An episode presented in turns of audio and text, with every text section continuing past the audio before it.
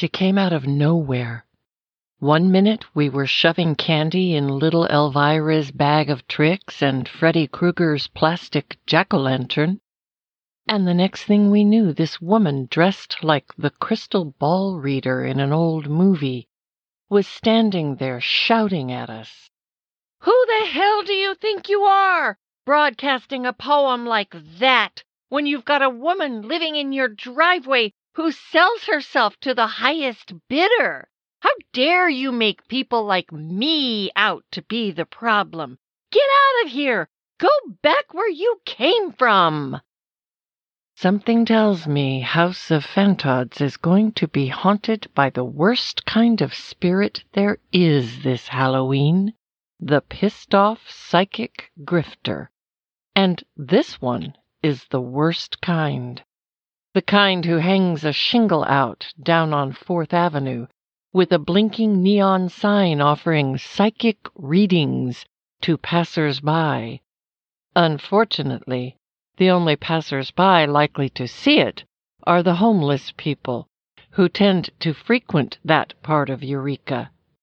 They're better off spending their limited resources on a decent sleeping bag. Cold weather's coming.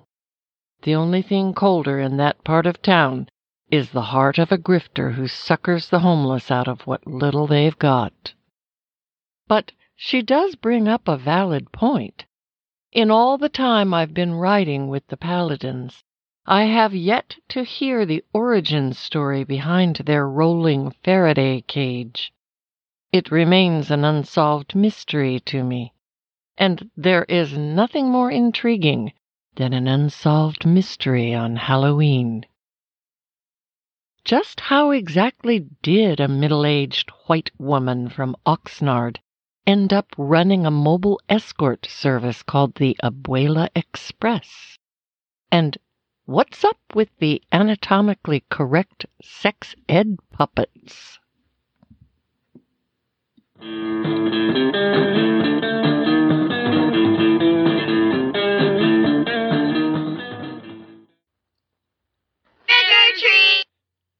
It was Halloween night in the Oxnard neighborhood affectionately known as Little Tijuana, Marina's last Halloween for trick or treating. Her mother's rule about it was non negotiable. Twelve is the last Halloween any self respecting paladin engages in the vulgar tradition of going door to door begging for candy.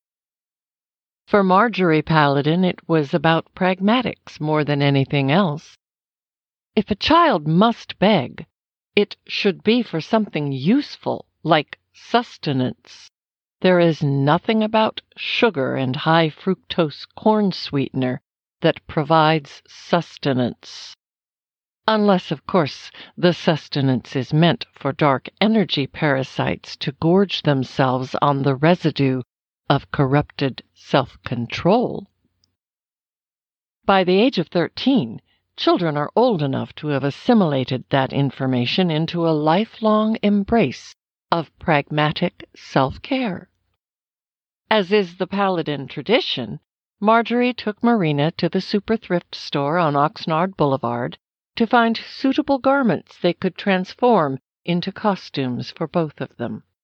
For Paladin women, mother and daughter must carry out the ceremonial last Halloween for begging together, and it was to that end that they both stepped off the porch of their modest home on James Street under the cover of darkness that fated Halloween night.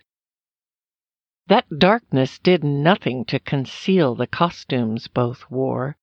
Marina's suited the child perfectly a modest black dress with red and white striped knee socks and sensible black pumps, all of which she topped off with the perfect black witch's hat. The outfit would seem like stating the obvious to anyone aware of the clairvoyance emerging in the young empath. But no one outside of the Paladin clan was dialed in to what was developing at that time. Marjorie Paladin was especially happy with the white vintage go-go boots, black and white checkered miniskirt and sleeveless neon chartreuse mock turtleneck she found at the super thrift. Topped with a ponytail knotted at the crown of her head that trailed down to her waist, she felt herself channeling the boldness of go-go dancers who had gone before her to blaze trails few women outside the paladin circle had even known were there to blaze.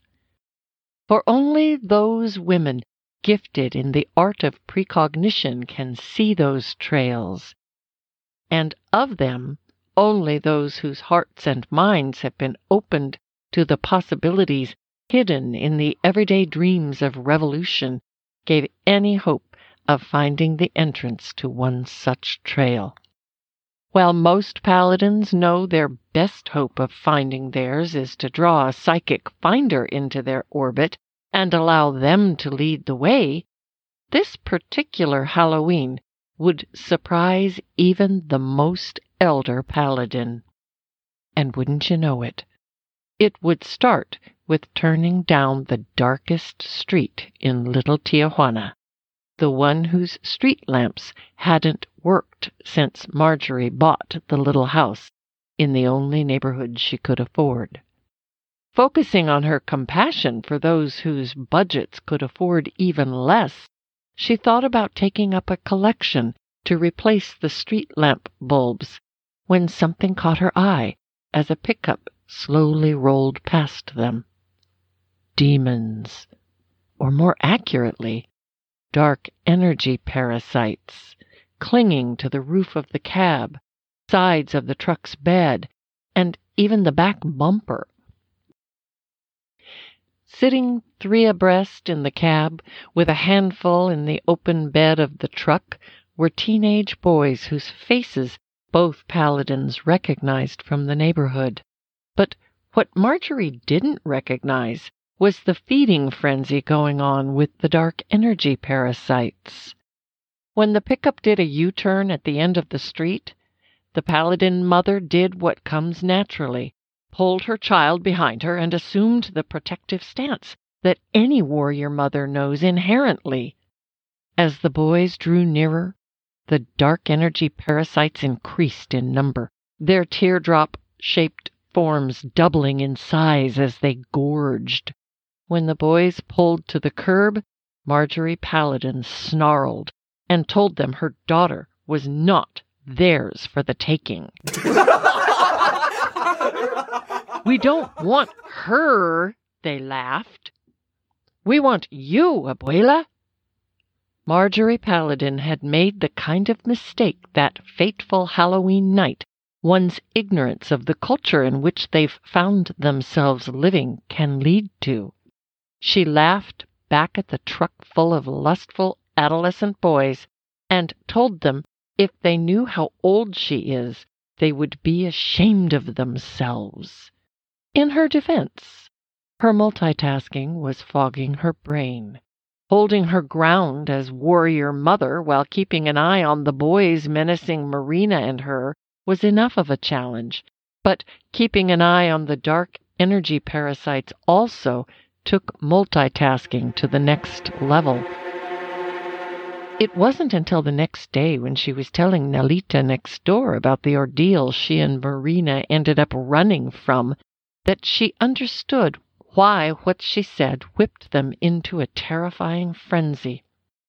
Nelita patiently explained that in the culture from which those boys had originated, they grow up being told that when they're ready to become a man, they must find themselves an older woman to teach them the art of pleasuring a woman. An older woman, as in grandmother, which in Little Tijuana is pronounced abuela. Nelita then went out of her way to clarify that a pickup full of adolescent boys chasing middle aged women is not part of the tradition the decent, hard-working families brought with them when they came here. That part's new, she said. Maybe something about Hallowe'en got lost in translation? Our people don't even act like that on Dia de los Muertos. I promise you, chivalry is not dead in Mexico. Two thoughts struck Marjorie Paladin at once the absurdity of parents of any culture leaving their sons' sex education up to random middle aged women, and the prevailing urban legend of the MILF in American culture. She failed to see how a slice of American pie was going to magically transform any adolescent boy into a young man knowledgeable in the mechanics of female sexual pleasure.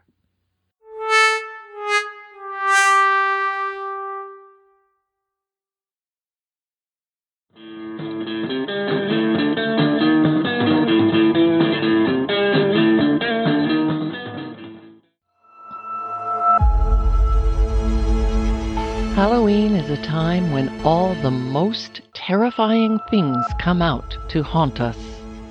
The specters of our own human frailty threaten to overwhelm us and take our souls to dark places from which we may never return, the darkest of which is sex.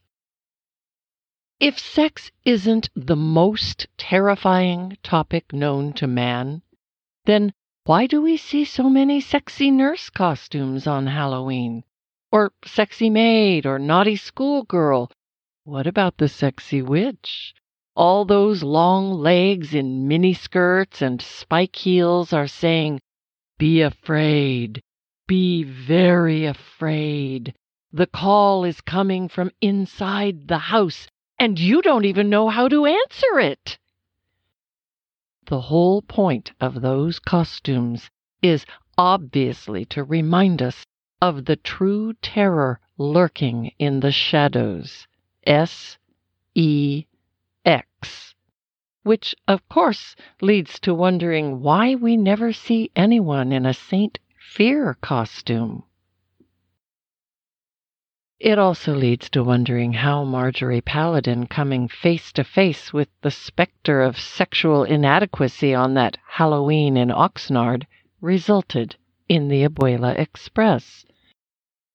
It started with educating herself. And she did that the way most of us do. She watched YouTube videos. It was while she was watching one of two grown men discussing the intricacies of giving the birds and the bees talk to their sons that she realized our collective sexual anxiety begins with a breakdown in communication about it. If grown men cannot bring themselves to say the word sex, how the hell are they going to discuss it with their sons? because it would seem leaving it up to public schools and religious leaders has led to nothing but widespread sexual deviance, not to mention the confusion, shame, and disappointment inherent in chasing down middle aged women expecting to learn things from them they don't even know. Mom likes to spend this night meditating on the lessons learned that night and any new insights she's gained since then, Marina said as we filled the absurdly oversized plastic jack o' lantern with candy for Simone and Forrest to hand out. As any self respecting psychic finder will tell you, those who fail to find a clue about the cultural appropriation of Halloween by their twelfth birthday are tools. Consumerism has no place whatsoever in a pagan holiday, and neither Simone nor Forrest had any intention of participating in it other than to hand out consumer goods while struggling with mixed feelings about it. At the very least, the opposition would be confused by the emotional complexity.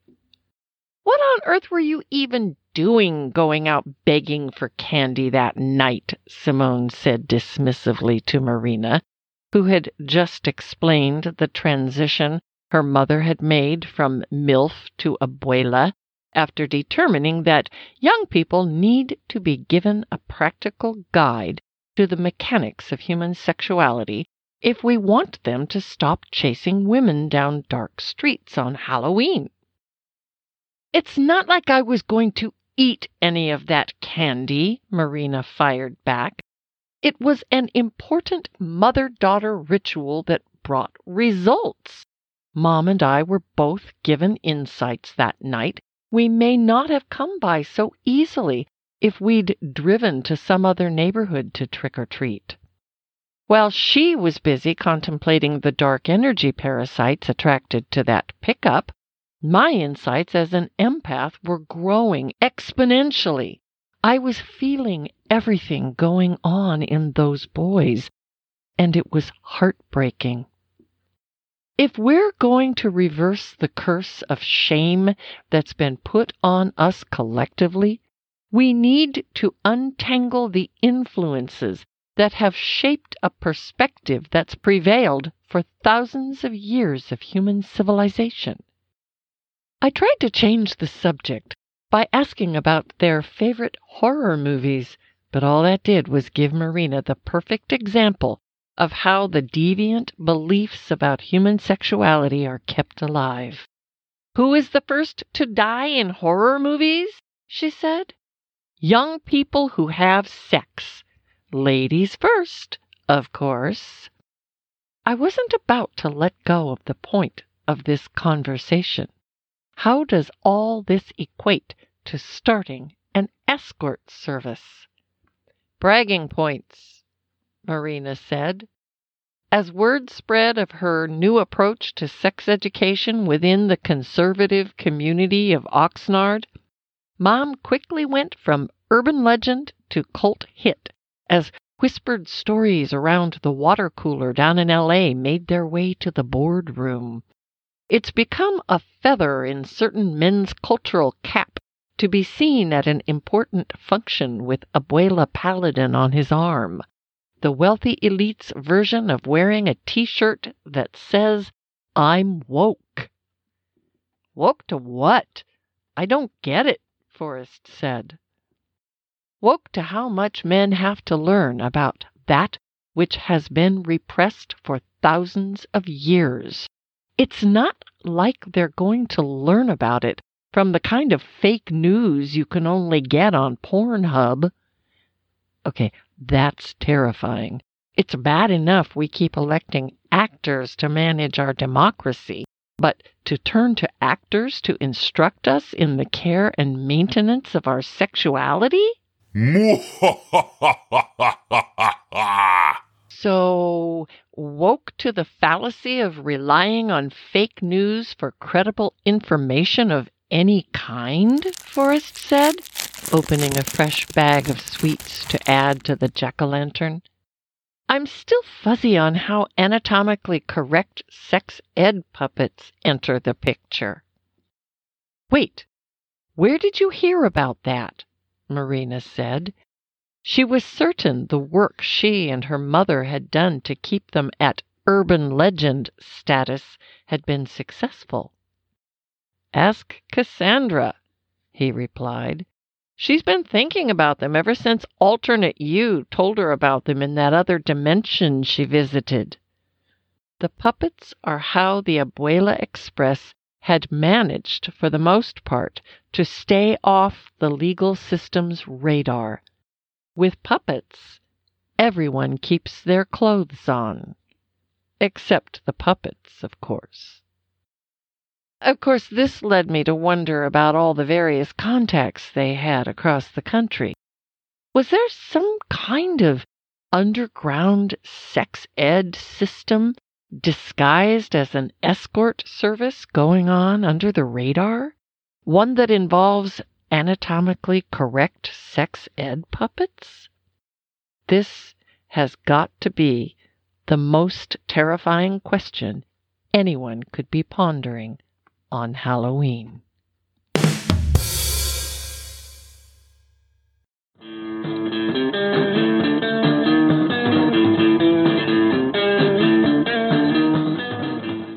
The look on Wallace's face said it all. She'd spent her Halloween in the study poring over the comments section on Simone's YouTube channel. Her poem had quickly amassed thousands of views, and from the vitriol in the comments, it was clear it had inspired exactly the kind of controversy we'd hoped for. Haters gonna hate, Forrest said. Even New Age spiritualist haters like Miss Cleo shouting in the driveway earlier. Why it's okay for a woman claiming to be dialed into the cosmos to sell what she's peddling, but not okay for a woman who actually is dialed in to give harmlessly sensible instruction about a taboo subject makes no sense. The fog had rolled in and put a spooky movie chill on the night. Not even the street light at the end of the drive was visible. As the last of the trick or treaters ran down the driveway, we all headed to the kitchen for something that would chase the chill from our bones.